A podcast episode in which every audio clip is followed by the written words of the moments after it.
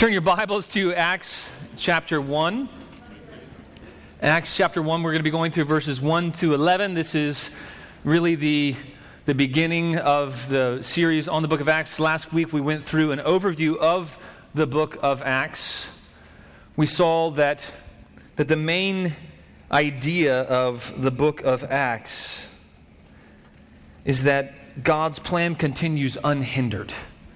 God's plan just continues unhindered. And so today we're going to be seeing how God's plan is carried out through the person of Jesus Christ by the empowering of the Holy Spirit as his people live for his return. So turn in the book of Acts to Acts chapter 1, verses 1 through 11.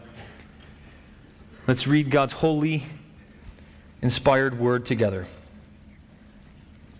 In the first book, O Theophilus, I have dealt with all that Jesus began to do and teach until the day when he was taken up after he had given commands to the Holy Spirit to the apostles whom he had chosen. He presented himself alive to them after suffering by after his suffering by many proofs, appearing to them during 40 days and speaking about the kingdom of God. And while staying with them, he ordered them not to depart from Jerusalem, but to wait for the promise of the Father which he said, You heard from me. For John baptized with water, but you will be baptized with the Holy Spirit not many days from now. So when they had come together, they asked him, Lord, will you at this time restore the kingdom to Israel? And he said to them, It's not for you to know the times or seasons the Father has fixed by his own authority, but you will receive power when the Holy Spirit has come upon you, and you will be my own authority. Oh, sorry, you will be my witnesses in Jerusalem, in all Judea and Samaria, and to the ends of the earth. And when he said these things, as they were looking on, he was lifted up, and a cloud took him out of their sight.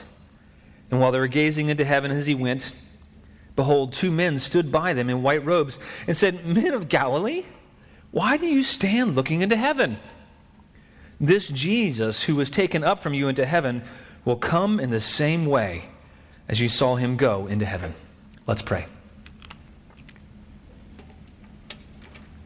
Father, thank you for your word. Lord, thank you for this book of Acts. Thank you for inspiring Luke by your Holy Spirit to write this divine history of you continuing your plan unhindered in your church. Father, thank you that the book of Acts helps us see you at work. Father, I pray that you would give us a thirst and a desire for your spirit. God, I pray that you would give us a longing for more of you.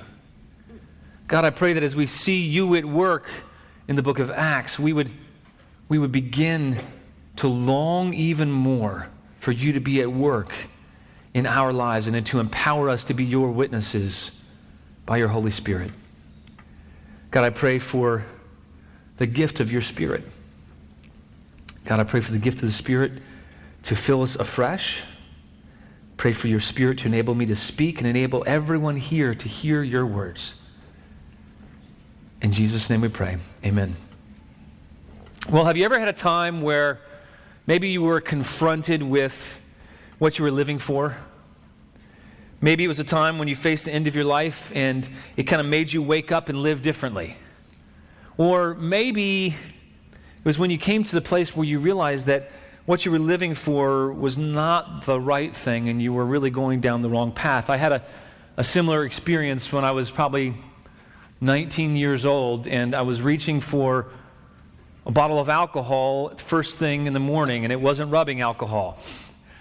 Um, I, I, was, I was still hungover from the night before and was going to pursue more drinking because, you know, the, the hair of the dog that bit you, you know, is the, the old adage. And, and so as I was going for alcohol, God stopped me and said, What are you doing?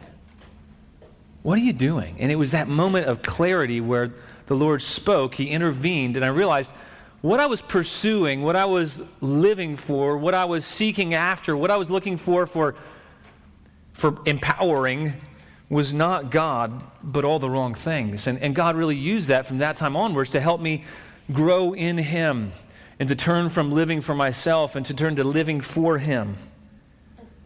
I knew the truth of God, but I wasn't living for God. I was coasting through life. I was living for myself, and I needed a jolt to stop me. And, and God, in His mercy, God, in His kindness, stopped me.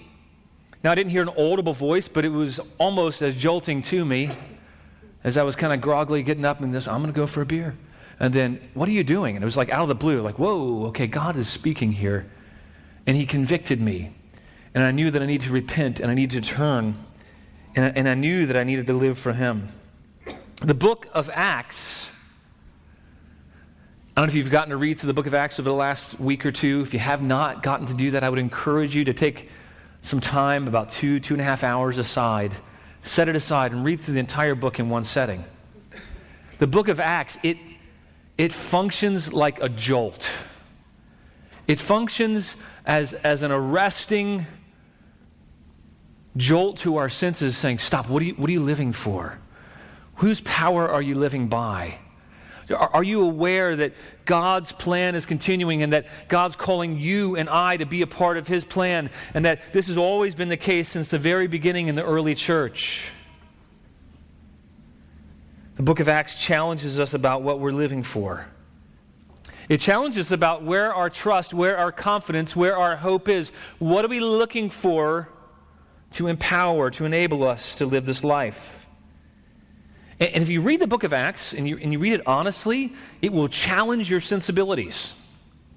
It will challenge the status quo of, of normal Christian life. And, and you will realize that, wait a minute, am I living in such a way that I'm expecting the Holy Spirit to be at work in and through me? Am I, am I living in a way that I'm living for the mission of Jesus Christ, relying on the empowering of the Holy Spirit? Am, and it challenges our daily lives. It challenges us to evaluate what we're living for. It spurs us on to, to want the Holy Spirit's power that we see in the pages of Acts. And, and I believe this, this to be the effect that the book of Acts has had. And, and really, all throughout church history, from the very beginning in the early centuries, all throughout, when saints have rediscovered, if you will, the book of Acts, it's had that dramatic effect it's had the effect of stirring renewed passion for God's plan. It's had the effect of, of stirring renewed passion for the mission that God has called all of us to. And it's had the effect of stirring people to desire to be empowered by His Holy Spirit. And, and I pray that that would be the effect for all of us as we are going through the book of Acts as a church. The book of Acts, it's not just mere history, although it is history. It is a, a, theological history. Luke has an intent in what he is writing and why he's sharing the stories he does. The stories are all accurate, but he selects stories because he wants to communicate something. He wants us to see something. He wants us to carry something away. The book of Acts, it's alive with mission. I think you'll find as you turn every page in the book of Acts, it's just every page of the book of Acts is alive with the mission that he's called us to as disciples. I love that the timing of we're going through on Wednesday nights. What does it mean? What does it look like to live on mission? I can't think of better timing to be going through the book of Acts together as we see what did it look like for the early church to live on mission? What was the mission they were called to? What's the mission that we are called to? The book of Acts is filled with power and it, it makes us examine our doctrine of the Holy Spirit. And I hope that it challenges all of us to examine what do we believe about the doctrine of the Holy Spirit? I think the challenge from Dr. D. Martyn Lloyd Jones is very helpful here. I want to share a quote with you from his book entitled Revival. He's no longer with us, but he, he has much wisdom referring to the, the doctrine of the Holy Spirit found in the book of Acts. He says, Examine your doctrine of the Holy Spirit, and in the name of God, be careful lest in your neat and trimmed doctrine, you are excluding and putting out this most remarkable thing which God does periodically through the Holy Spirit. I'm going to read that again. Examine your doctrine of the Holy Spirit in the name of God. Be careful lest in your neat and trimmed doctrine You are excluding and putting out this most remarkable thing, which God does periodically through the Holy Spirit. And what does He do? In sending Him upon us, in visiting, in baptizing us, in reviving the whole church in a miraculous and astonishing manner. Church, I think this challenge is for us today as well. We need to examine our doctrine of the Holy Spirit and, and need to be careful that lest in our, on our neat and trimmed doctrine, we exclude and put out the most remarkable thing that God does periodically, which is He sends us the gift of the Holy Spirit. And I, I, believe we're meant to anticipate that. I believe we're meant to long for that, to look for that, to rely on the empowering of the Holy Spirit. If, if we want not only this church, but the church to experience a revival, what is necessary, what is needful for us is the Holy Spirit coming on us in power. The book of Acts, it's full of the Holy Spirit. As we examine this doctrine of the Holy Spirit this morning, it's meant to stir up a desire for more of an empowering of the Holy Spirit. We can see that Jesus is expanding his church all throughout the book of Acts. And how does he expand his church? He does, he does that primarily through the empowering and enabling of his spirit against all opposition. That's how, as a Christian, you're going to be able to withstand all the attacks of the evil one, as we heard about in Ephesians a few weeks ago. It says, He enables and empowers us by His Spirit against all opposition. And, and He works in and through us. In the first 11 verses of Acts, there's a main idea that we're going to see in this first 11 verses. And really, that main idea is that Jesus calls His disciples to be His witnesses. Jesus calls his disciples to be his witnesses, empowered by the Spirit and living for his return. Jesus calls his disciples to be his witnesses, empowered by his Spirit and living for his return. And, and before we move on, I want to ask you, I want to ask myself the same question too. Are we. Are we hearing the call of Jesus to, to be his witnesses? What are we doing with that call? Are we living for that call? And, and are we seeking to be empowered by the Spirit? And are we doing that? Living as witnesses, seeking to be empowered by the Spirit. Are we doing that knowing and living for His return? There's four things we're going to see in these verses that all relate to this main idea. We can see in the first three verses that, that Jesus is alive. As we mentioned last week, in Acts, the resurrected Christ is, is central to the message of the gospel. And so, in the first three verses, we could expect that, that Luke would start that way. He would start with an emphasis on the fact that Jesus is alive and continues to work through the Holy Spirit. They let us know the disciples of Jesus can be confident he's alive. The second point we're going to look at is that his disciples need the empowering of the Holy Spirit for their mission. His disciples need the empowering of the Holy Spirit for their mission. You and I, we need the empowering of the Holy Spirit for the mission that God is calling us to. The third thing we're going to see is that his disciples should not focus on how the end will happen. And we're going to look at that in reverse order, actually. In verses 6 and 7 is where they come in the text. We're going to, we're going to move that down to the end. It's going to be actually our fourth point. But his disciples shouldn't focus on how the end will happen. They shouldn't get caught up in, in, focusing on all the details of how and when will these end times happen and when's that going to take place. Jesus says, No, you missed the point. I'm calling you to a mission and you're to live in light of my return. But it's not for you to know the details. And then the last, the, one of the last things we're going to see, really, our third point, is that his disciples are meant to be on mission knowing he will return. We're meant to be on mission knowing he will return.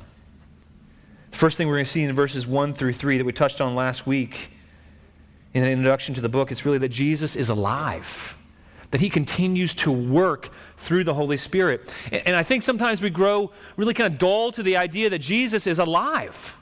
Jesus is a resurrected Messiah. He's a resurrected, anointed one. He, he is no longer dead. The same Spirit that lived in Christ Jesus lives now in us who have been born again, who've been made alive to Him. And, and, the fact that he's alive and continues to work through the Holy Spirit is essential to our understanding of where our trust is, where our hope is. It's essential to our mission knowing that He is alive and He continues to work through the Holy Spirit. In verse 1, he says, In the first book, O Theophilus, I've dealt with all that Jesus began to do and teach. You notice he says began. The implication there in Luke, he, he's saying that in the first book it was what Jesus began to do and teach. Now in this book, the implication is that this is what Jesus continues to do and teach. This is how Jesus is going to continue. And so the Gospel of Luke tells us of the life, the death, the resurrection of Jesus, and now the second part of his two part history tells us in the book of Acts about the continuing work of Jesus Christ as he expands his church through the empowering of the Spirit. Tells us how God's plan continues unhindered. In the very first chapter, in this very first verse, we have the continuing work of Jesus. Jesus, Luke had written that he began to do and teach. And now he's writing a continuing work of Jesus. And then it says, look down your Bibles if you will, it says that he presented himself alive to them. Is Jesus alive to you? Whether you realize it or not, we have a risen Lord. He says he presented himself alive to them after his suffering by many proofs, appearing to them 40 days and speaking about the kingdom of God. They were sure that they had seen the risen Jesus by the power of the Holy Spirit, just like Jesus said he would, he would die and rise again. And this is critical for us to keep in mind as we wake up each morning. Because sometimes we can forget that we, we serve a risen Lord. We serve Jesus who is alive and he is above all things. And he is continuing to be alive, not just distantly, but he's continuing to be alive in each and every one of us through the empowering of the Holy Spirit. Sometimes we live as if Jesus isn't really alive. We live with a faith that lacks life.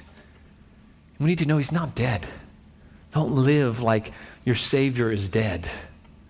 He's alive, and that should inspire us. That should excite us. Now look at verse 2. Luke very quickly he alludes to their mission. Look down your Bibles in verse 2. And if you don't have a Bible with you, I'd encourage you to look on with somebody beside you. And if you know somebody beside you doesn't have one, say, hey, would you like to, to share? We're going to be periodically looking down in our Bibles together. I want us to be people who are grounded in the Word and know where God's Word says what it says. So in verse 2, it says, Until the day when he was taken up after he had given commands through the Holy Spirit to the apostles whom he had chosen. So in this second verse, so in the first verse, Luke is saying Jesus is alive. In the second verse, Jesus is saying we have a mission. He refers back to the commands that Jesus gave us through the Holy Spirit to the apostles. And what were those last commands? In order to do that, uh, we have to put Luke and Acts back to back where they originally were. And so flip over in your Bibles to Luke 24. I think we might have this one on the overheads, actually. Yeah, we do. Luke 24, 46, the very last thing that we see in the book of Luke. And Luke is recording what Jesus said, and he says, Jesus said to them, Thus it is written, the Christ would suffer and rise again from the dead on the third day and that repentance for forgiveness of sins would be proclaimed in his name to all the nations, beginning from Jerusalem. You are witnesses of these things, and behold, I am sending forth the promise of my Father upon you. What is Jesus telling them? What is he commanding them? He's saying that they're going to proclaim in his name the forgiveness of repentance and forgiveness of sins, that they're going to be witnesses, that he's sending the promise of the Father. And then he says, But you're to stay in the city until you're clothed with power from on high. You see, the commands that Jesus had given to him that, that Luke's referring to in Acts, he's looking back to the end of, of Luke and he's saying, You're to be witnesses of these things. And he says something he probably didn't expect. After he says, You're witnesses of these things, he says something. He says, Behold, I'm sending forth the promise of my Father upon you.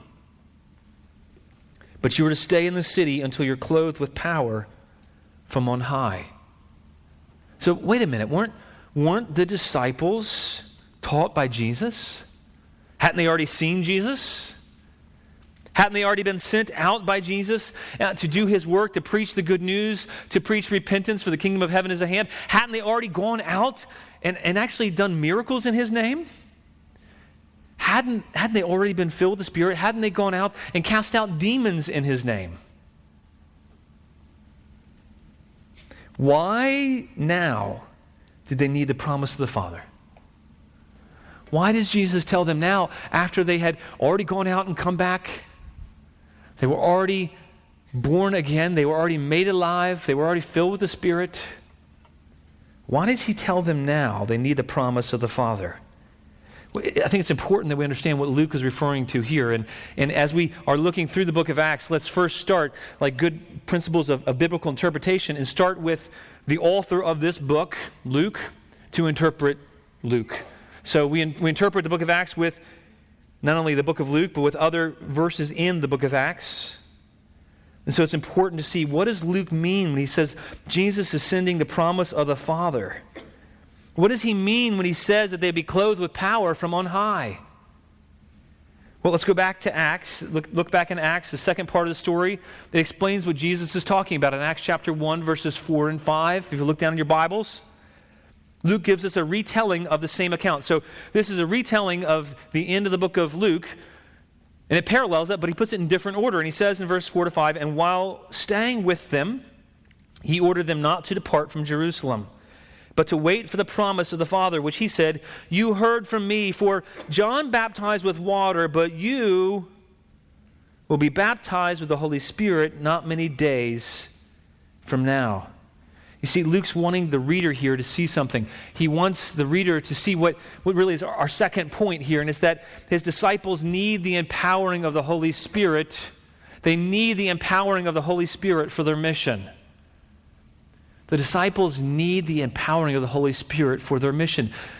Now, it's not just meant for us to look back in time and see that those disciples in that day needed the empowering of the Holy Spirit for their mission.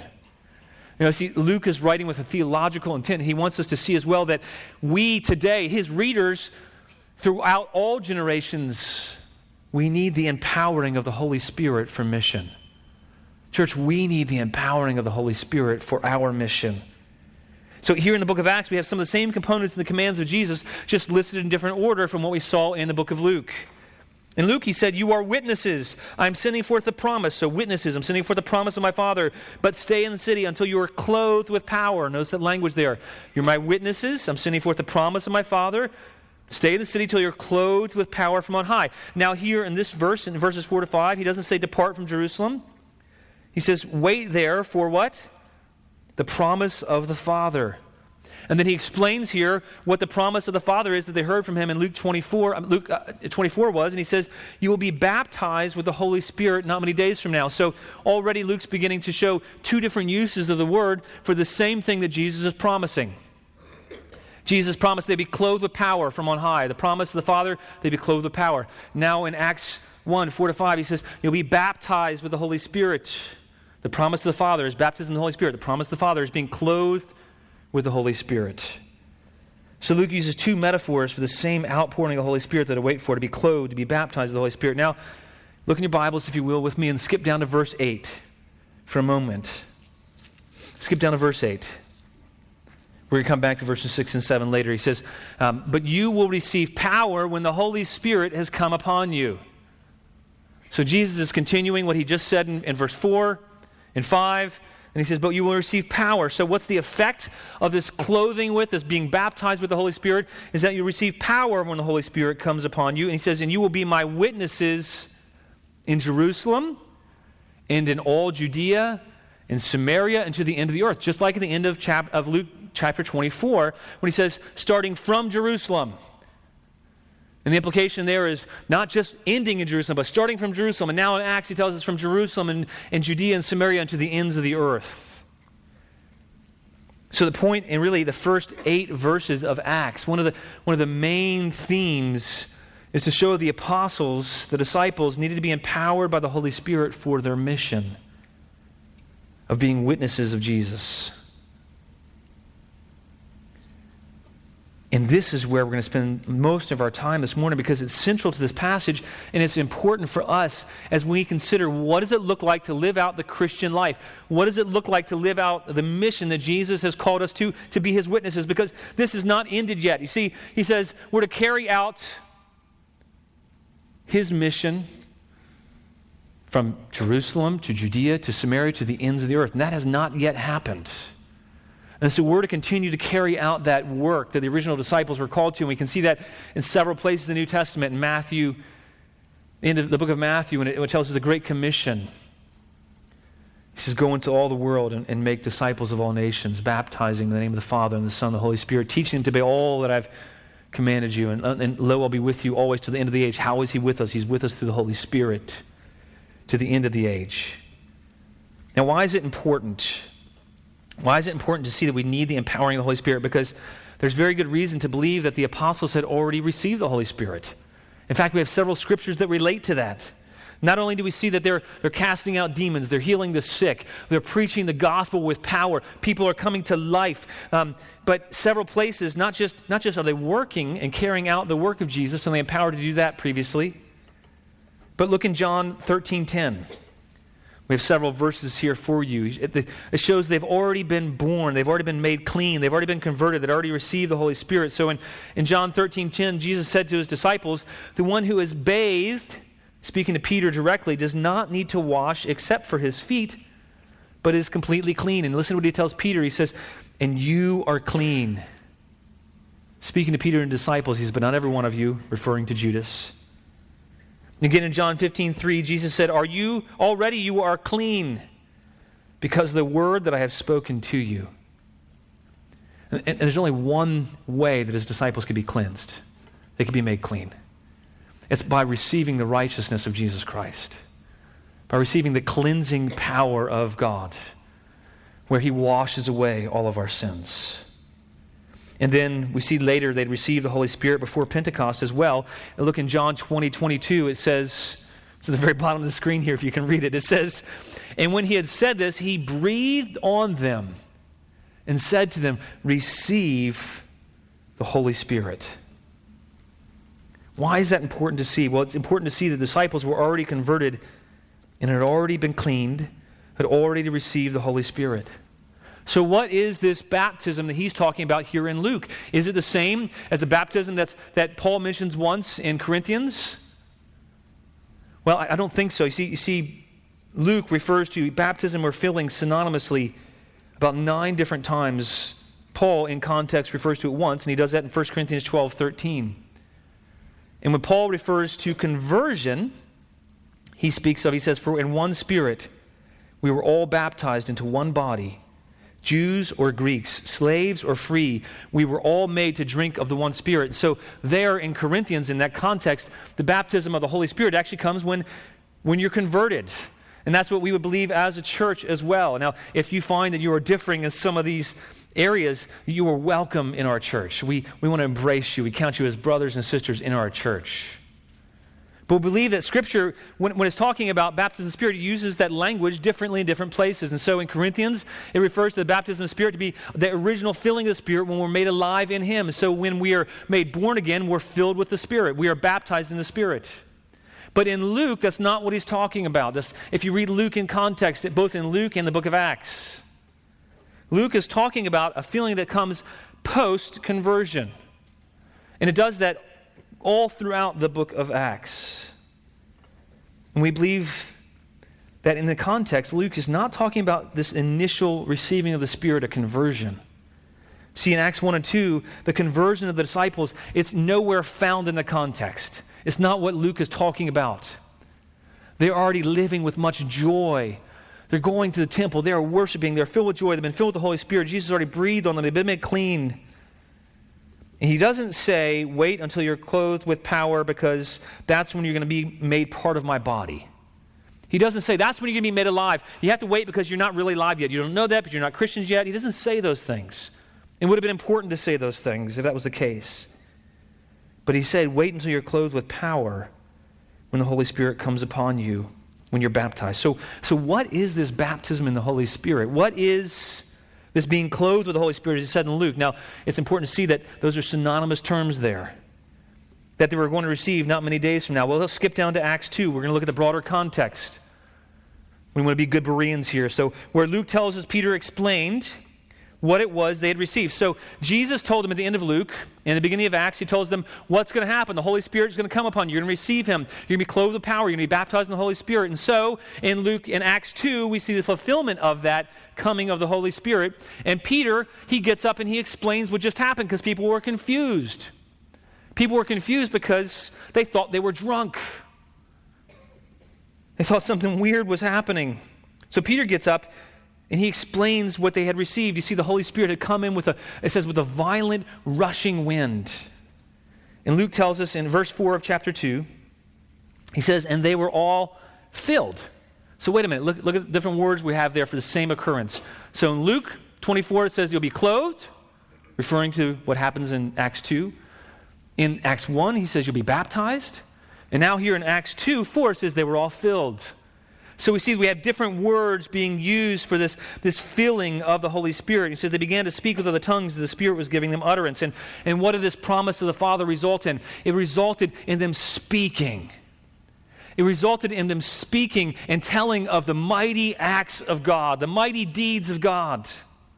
As they were filled with the Spirit, it enabled them to speak prophetically and tell of the great deeds of God. So, did you notice that he's referring to all these things, this, this, this, this act, as being clothed, as being baptized, as being filled?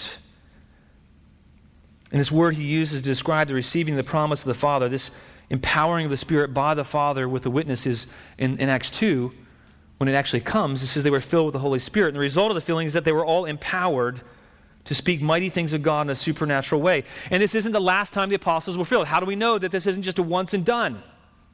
Well, look in the rest of the book of Acts with me. We're going to look at just a few examples of it.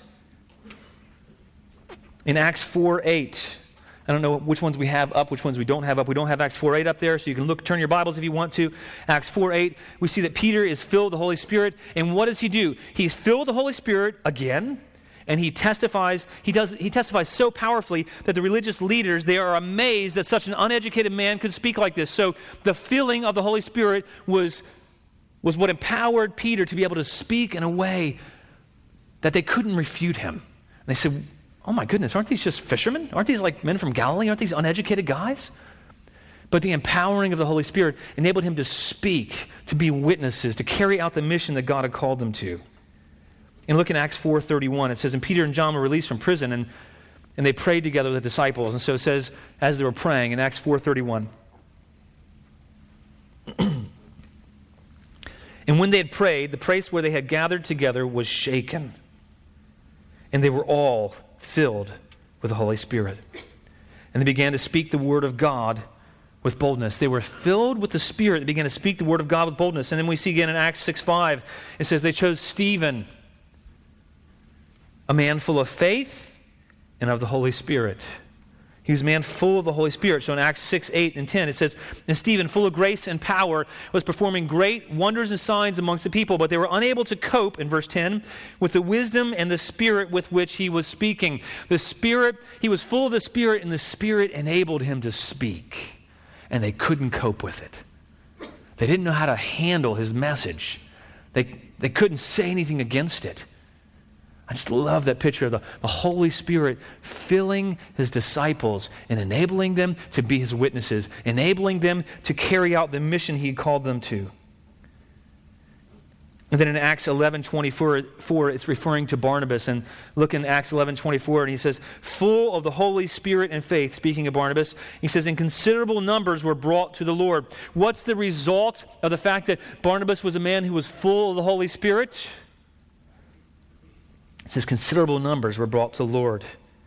And then in Acts 13, we see a little more unusual circumstance of being filled with the Spirit. See, Paul in Acts 9 had already been initially baptized in the Spirit, filled with the Spirit, became born again. And then we see again a second instance of Paul. It says, filled in Acts uh, 13, 9 to 12. Paul, filled with the Holy Spirit, fixed his gaze on him. He's, he's, he's addressing a magician, Elymas, who was causing problems who was a false prophet. So he says, Paul, filled with the Holy Spirit, fixed his gaze on him and said, You who are full of all deceit and fraud. Wouldn't you love to hear that? You son of the devil. You enemy of righteousness. Paul is piling up some insults here. He says, Will you not cease to make crooked the straight ways of the Lord? Now behold, the hand of the Lord is upon you, and you will be blind and not see the sun for a time. And immediately a mist and a darkness fell upon him, and he went about seeking those who would lead him by the hand. And here's the result of this filling of the Holy Spirit and this dramatic work of the Spirit. Then the proconsul believed when he saw what had happened. But here's what he was amazed at. He wasn't amazed at what had happened. It says, being amazed at the teaching of the Lord.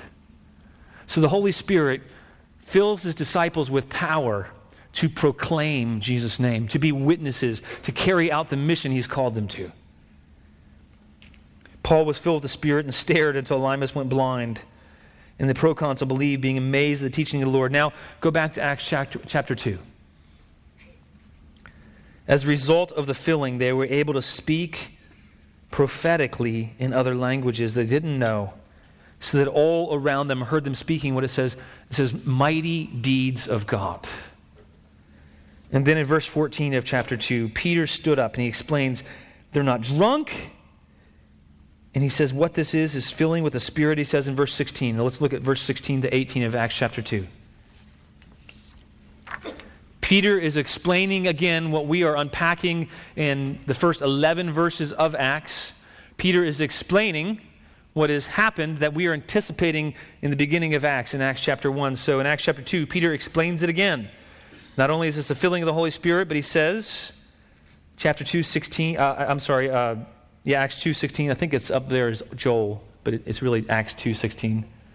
Apologize for the reference. He says, But this what was spoken of through the prophet Joel. And it shall be in the last days, God says, that I will what? He says, that I will pour forth my spirit on all mankind. Do you notice this is not limited? This is not saying just the original disciples. He says, It'll be in the last days that I'll pour forth my spirit on all mankind. And your sons and your daughters shall prophesy, and your young men shall see visions, and your old men shall dream dreams. Even on my bond slaves, both men and women, I will in those days pour forth of my spirit, and they will prophesy. It's interesting that Peter chose this passage. He chose the passage in Joel to interpret and explain what was happening to them. It's important for us to see because he could have chosen a lot of different passages in the Old Testament. He could have chosen passages from Isaiah or from Ezekiel where it talks about the Holy Spirit coming in the last days for conversion. But Peter doesn't do that. He doesn't say, Let me explain to you what's happening. These, these people are being converted, and this is the coming of the Holy Spirit for conversion. He doesn't say that. He says, No, this is the coming of the Holy Spirit on God's people to empower them to prophesy, to speak of God. And so he quotes Joel 20, uh, 2 28 to 29. And in Joel, the, the Holy Spirit comes to enable God's people to prophesy it's not a promise of a new birth, but of a new power to prophesy, to see visions, to dream dreams, to be witnesses of God. So now let's go back to Acts chapter 1 again. We've done some background study. We let Luke interpret Luke. So go back to Acts 1. They needed to receive the power from on high. They need to be clothed with or baptized or filled with the Holy Spirit. So Jesus says in verse 8, Look in Acts 1 8. He says, But you will receive power when the Holy Spirit has come upon you, and you'll be my witnesses in Jerusalem and in all Judea and Samaria and to the end of the earth. They needed the Holy Spirit in order to be his witnesses. And if the apostles and disciples who were already born again, they were already had breathed, the Holy Spirit was breathed on them. They, they'd already received the Holy Spirit. If they needed the Holy Spirit to be Jesus' witnesses, then don't we? Don't we need the filling of the Holy Spirit, the empowering of the Holy Spirit to be his witnesses to the ends of the earth? The implication for us today is to see that if the apostles who walked and talked with Jesus were personally discipled by Jesus, if they need to be filled, we need to be empowered for witness too. If we're to be witnesses of Jesus, we need to receive the power of the Holy Spirit. We need to be filled with the Holy Spirit, clothed with the Holy Spirit, baptized with the Holy Spirit if we're going to be effective on our mission to make disciples of Jesus Christ. We need to be a church that's not relying on our own power. You see, we, we don't sustain ourselves as Christians. We, God gives us His Spirit to sustain us. He gives His Spirit to enable us. He gives the Spirit to empower us to, to know what to speak. So, look in, in verse 6 and 7. There's some dangers that we'll see too, though. We need to be filled with the Holy Spirit to be effective on mission. But there are a couple dangers in these verses that, that Jesus is drawing our attention to. So, look in, in verse 6 and 7. He says, So when they had come together, they asked him, Lord, will you at this time restore the kingdom to Israel? And he said to them, It's not for you to know the times or seasons The Father is fixed by his authority. Why in the world did they come to him? You ever think about that? Jesus is just saying, You're going you're to receive the promise of the Holy Spirit, the promise of the Father. You're going to be clothed with power from on high. And they said, Well, Lord, are you going to restore the kingdom to Israel? Well, the disciples weren't being dumb here. Jesus gently corrects them because they probably remember passages in the Old Testament where it talks about the giving of the Spirit ushering in a new age when God restores all things. And so they asked Jesus this question about what the end times are and when they're going to happen. We see Jesus telling them it's not for them to know the times or seasons. So, what, what's the point here for Luke's readers in the book of Acts? Well, I think the third point that we're going to draw attention to is that his disciples shouldn't focus on how the end will happen. His disciples shouldn't focus on how the end will happen. Growing up, I don't know if you you experienced this or not, but growing up, I read all kinds of books about the end times. I think the 70s were just fraught with tons of bad books on the end times. Most of them weren't helpful, most of them probably weren't very biblical, but the effect was that I spent a whole lot of time wondering in the 70s and 80s when would the end times come? When would Jesus return? Oh no. And spent more time probably looking at that than saying, how do I live for Jesus? And apparently, there was a lot of focus on the end times by a lot of leaders. And, and I think that, that there's still this tendency in the church today to have a focus on the end times and trying to figure out when the end would come. I remember in 1975, there was a book called Prophecy 1975. And that was the, the prediction that Jesus would return in 1975. And then there were predictions again by others the return of Christ would come in 1982. And there's this big book that flooded Christianity. And then there was this book that by then I, I finally learned that I, I, was no longer interested in books like that. I remember laughing at the title, and it was 88 Reasons Why the Rapture Will Be in 1988. Obviously, those 88 reasons were all wrong. Harold Camping, he thought Christ's return would happen in 1994. Jerry Falwell predicted in 99 the second coming would be within 10 years. Those 10 years have passed. Many thought Jesus would come by year 2000. And if you remember the hysteria around the year 2000, it was this magical time when, oh no, the end is coming. Not only our computers will all die, but we're all going to be raptured at the same time.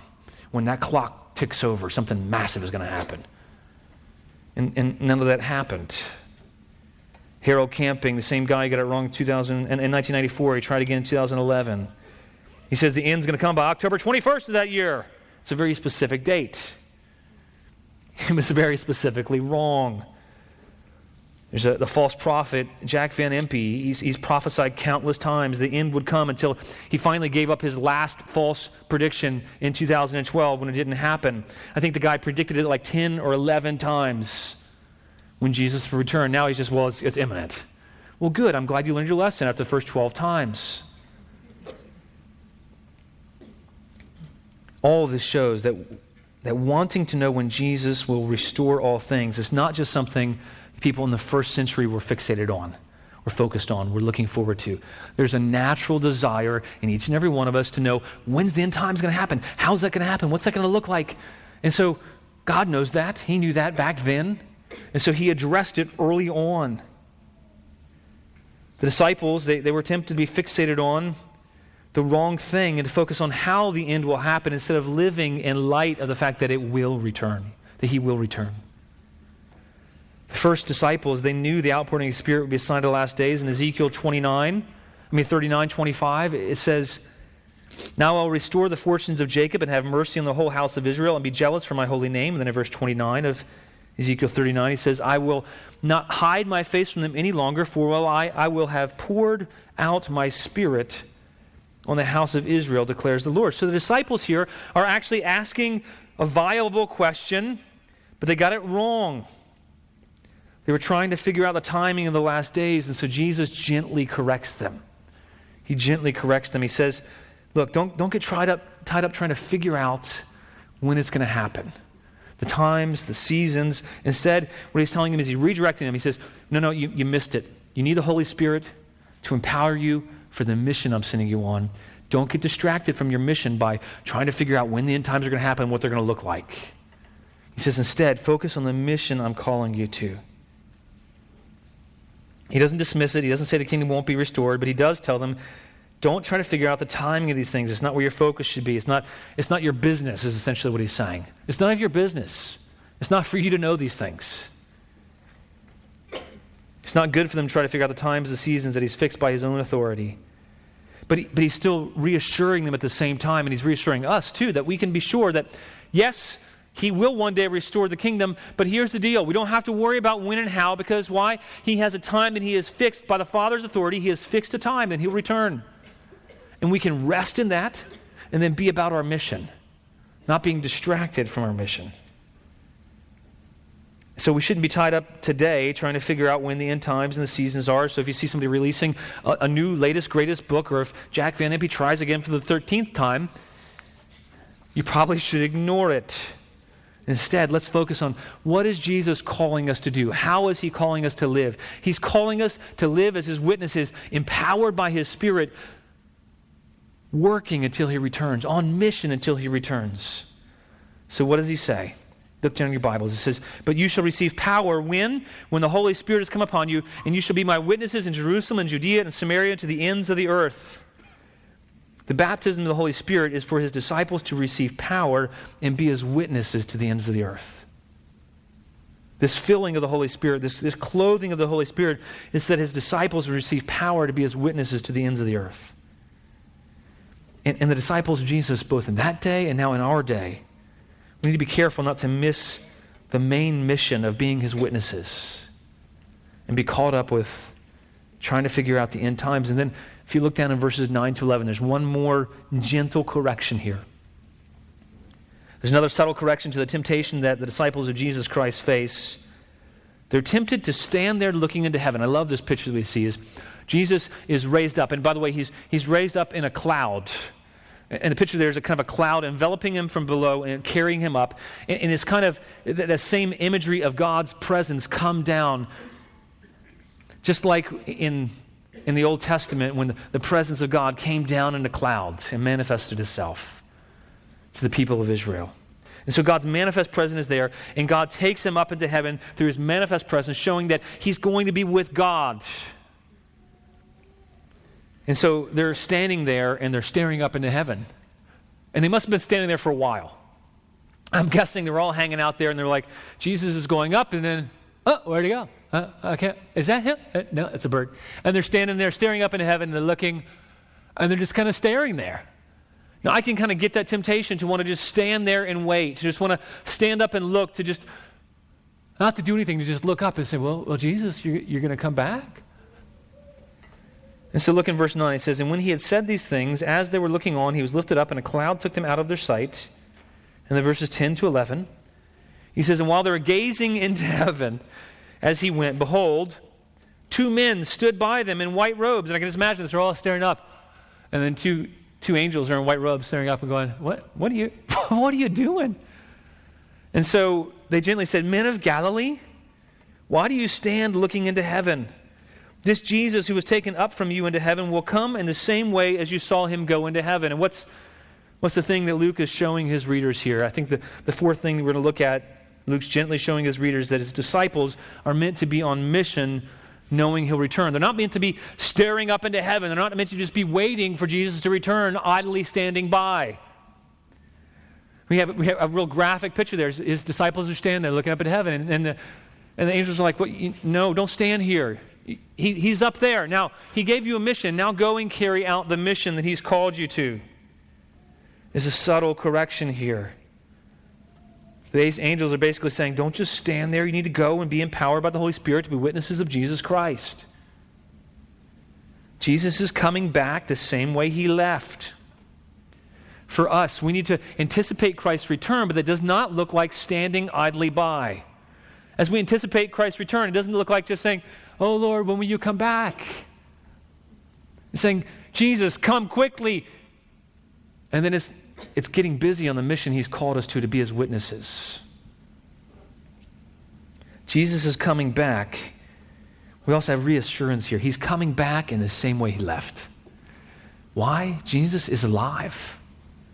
He's not dead. He's given us his Holy Spirit. He's empowered us for witness. And we can be sure He'll continue to empower us for witness when? Till the ends of the age. Remember in Matthew 28?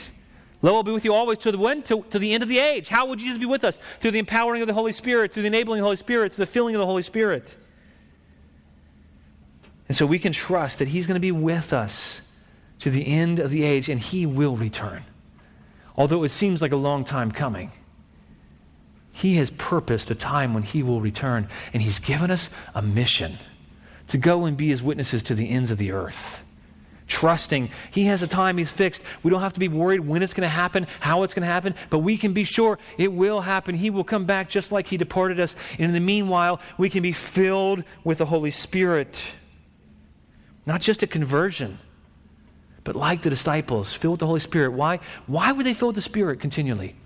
They were continually filled with the Spirit to be empowered for mission. We need to be continually filled with the Spirit to be empowered for mission. We've been given a command. We've been given a commission to go and make disciples, to be witnesses of Jesus to the ends of the earth. And because this command has not been completed by his disciples yet, this command is continuing. This assignment is not just theirs, this assignment is ours. This has implications for our mission as a church, doesn't it? We're called to be his witnesses to the ends of the earth. We're called to be on his mission and his purposes. And how do we do that? We're called to do that empowered by the Holy Spirit. Now, we're empowered initially by the Holy Spirit when we're made alive and we continually have the Holy Spirit in us and with us, enabling us. But at the same time, we're to rely on the empowering of the Spirit and we're to seek to be filled with the Spirit. Elsewhere in Scripture, this is command to be filled with the Spirit. It's an ongoing command to seek to be filled. So it's not just a once and done. This is it occurs at conversion, but then we need to constantly be filled with the Spirit. If you're weak, if you're weary, if you're dry, if you're wondering why you're having struggles and difficulties, I think we, I think we need the Holy Spirit. We need to be empowered afresh with the Holy Spirit. The Holy Spirit was given to enable disciples to carry out their assignment. Don't we need the Holy Spirit too? To carry out the assignment He's called us to. I'm going to share with you one more quote from the late Dr. Martyn Lloyd-Jones. One end here. I love it, by the way. He is a wonderful Presbyterian brother who we just, I love what he writes about the Holy Spirit. He says, Do you believe in revival, my friend? Are you praying for revival? These are good questions for us. Do you believe in revival, my friend? Are you praying for revival? What are you trusting? These are questions we need to ask ourselves. Are you trusting the organizing power of the church? Please don't. he didn't say that, I did. Are, are, you trusting the organizing power of the church? Or are you trusting the power of God to pour out his spirit upon us again? That's what we need to be trusting in to revive us, to baptize us, to anew and afresh us with his most blessed Holy Spirit. The church needs another Pentecost. Every revival, he says, is a repetition of Pentecost. Every revival is a repetition of Pentecost, and it's the greatest need of the Christian church at this present hour. The greatest need of the Christian church at this present hour is for the filling, the reviving, the baptizing of the Holy Spirit to empower us to be his witnesses.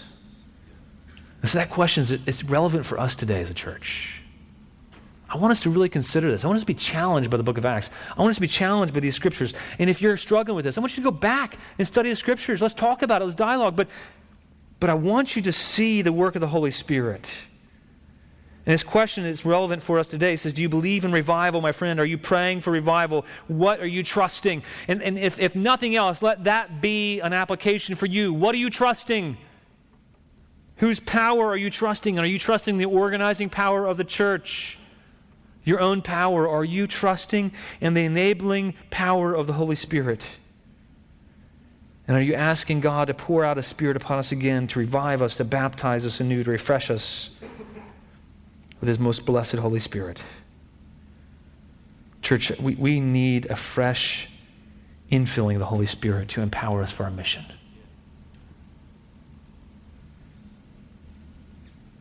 The promise of the power from on high to be his witnesses, that was not just a promise that was for the first disciples. It was a promise that he would pour out his spirit on all flesh. It's a promise until, until his, his witness was carried out, until his mission was fulfilled. That promise of the Holy Spirit is given to us, and we need the empowering of the Holy Spirit today. So, church, let's ask for the Father to give us the gift of the Holy Spirit, to pour out his Spirit, to clothe us, to fill us with his Spirit, so we can be empowered to be witnesses of Jesus wherever we go. I'm going to ask the band to go ahead and come forward. I want to sing the song God Undefeatable. If you'll stand, please, it'd be great. Good and stand as they're coming up. Let's worship God together. What's important to see here is that God is not defeated. Jesus is alive, and one day he will return, and he is the undefeatable God who will enable us and empower us to be his witnesses to the ends of the earth. Let's pray. Father, thank you for your holy word. I pray that you would challenge us, Lord. I pray that you would convict us. I pray that you would give us a fresh desire to be filled with your Holy Spirit. That we would seek to be filled. That we rely on your empowering and enabling. That we would see that we don't have the power to be your witnesses on our own but just like the early disciples and apostles needed your empowering, so do we. And God, I pray that we would cry out, that we would look to you in hope, knowing that you're going to sustain us and empower us until you return. In Jesus' name, amen.